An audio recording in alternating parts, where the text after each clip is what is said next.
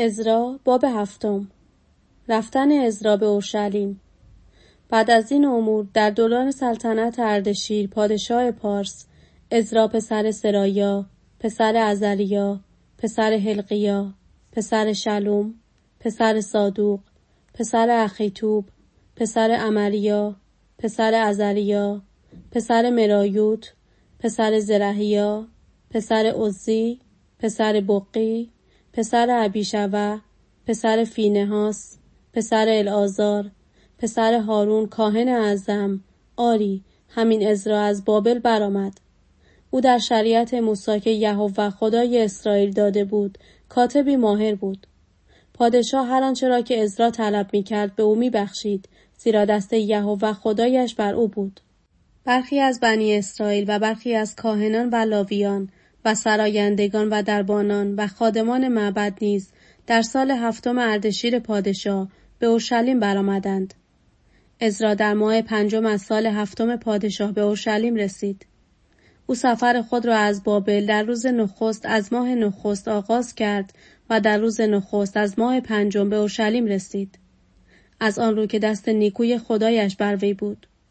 زیرا ازرا دل خیش را به تفحص در شریعت خداوند اجرای آن و آموزش فرایز و فرمانهایش در اسرائیل سپرده بود.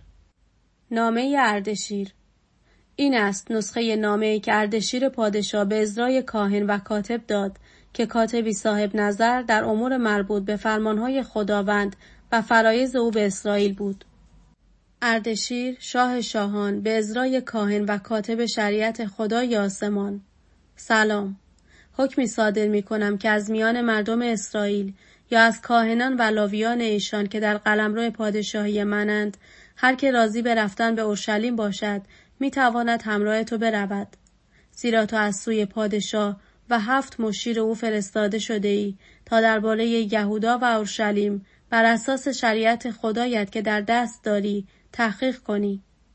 نیز باید سی مزر اهدایی از سوی پادشاه و مشیرانش را با خود ببری سیموزری را که برای خدای اسرائیل که مسکنش در اورشلیم است بسل شده است همچنین تمامی سیموزری را که در سرتاسر سر ولایت بابل میابی همراه با تمامی هدایای اختیاری قوم و کاهنان که برای خانه خدایشان در اورشلیم تقدیم می کنند با خود ببر.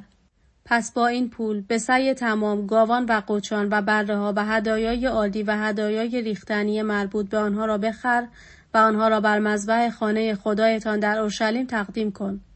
با بقیه سیم و زر نیز هرچه خود و برادرانت صلاح می‌دانید بر طبق اراده خدای خود به عمل آورید.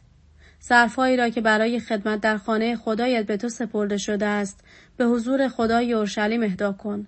باقی نیازهای خانه خدایت که تدارک آنها بر عهده توست می توانی از خزانه شاهی فراهم آوری. من اردشیر پادشاه حکمی برای همه شما خزانداران ماور و صادر کردم که هر آنچه ازرای کاهن و کاتب شریعت خدای آسمان ها از شما بخواهد به کمال برآورده سازید. تا صد وزن نقره، صد کر گندم، صد بد شراب، صد بد روغن و نمک به هر اندازه‌ای که بخواهد.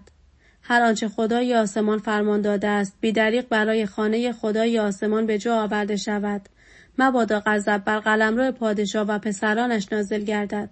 نیز بدانید که بر هیچ یک از کاهنان و لاویان و سرایندگان و دربانان و خادمان معبد و سایر خادمان این خانه خدا جزیه و باج و خراج نهادن جایز نیست.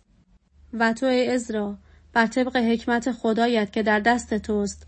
قاضیان و داوران برگمار تا بر تمامی مردم ماوراء نه داوری کنند.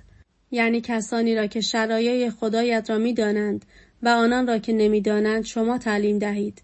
هر که شریعت خدایت و قانون پادشاه را نگاه ندارد به شدت بر او حکم شود. خواه به مرگ یا تبعید یا مصادره اموال یا زندان.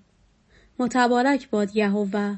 خدای پدران ما که مانند این را در دل پادشاه نهاده است تا خانه خداوند را که در اورشلیم است زینت دهد و در پیشگاه پادشاه و مشیران او و تمامی صاحب منصبان قدرتمند درباری محبت خود را شامل حال من ساخته است.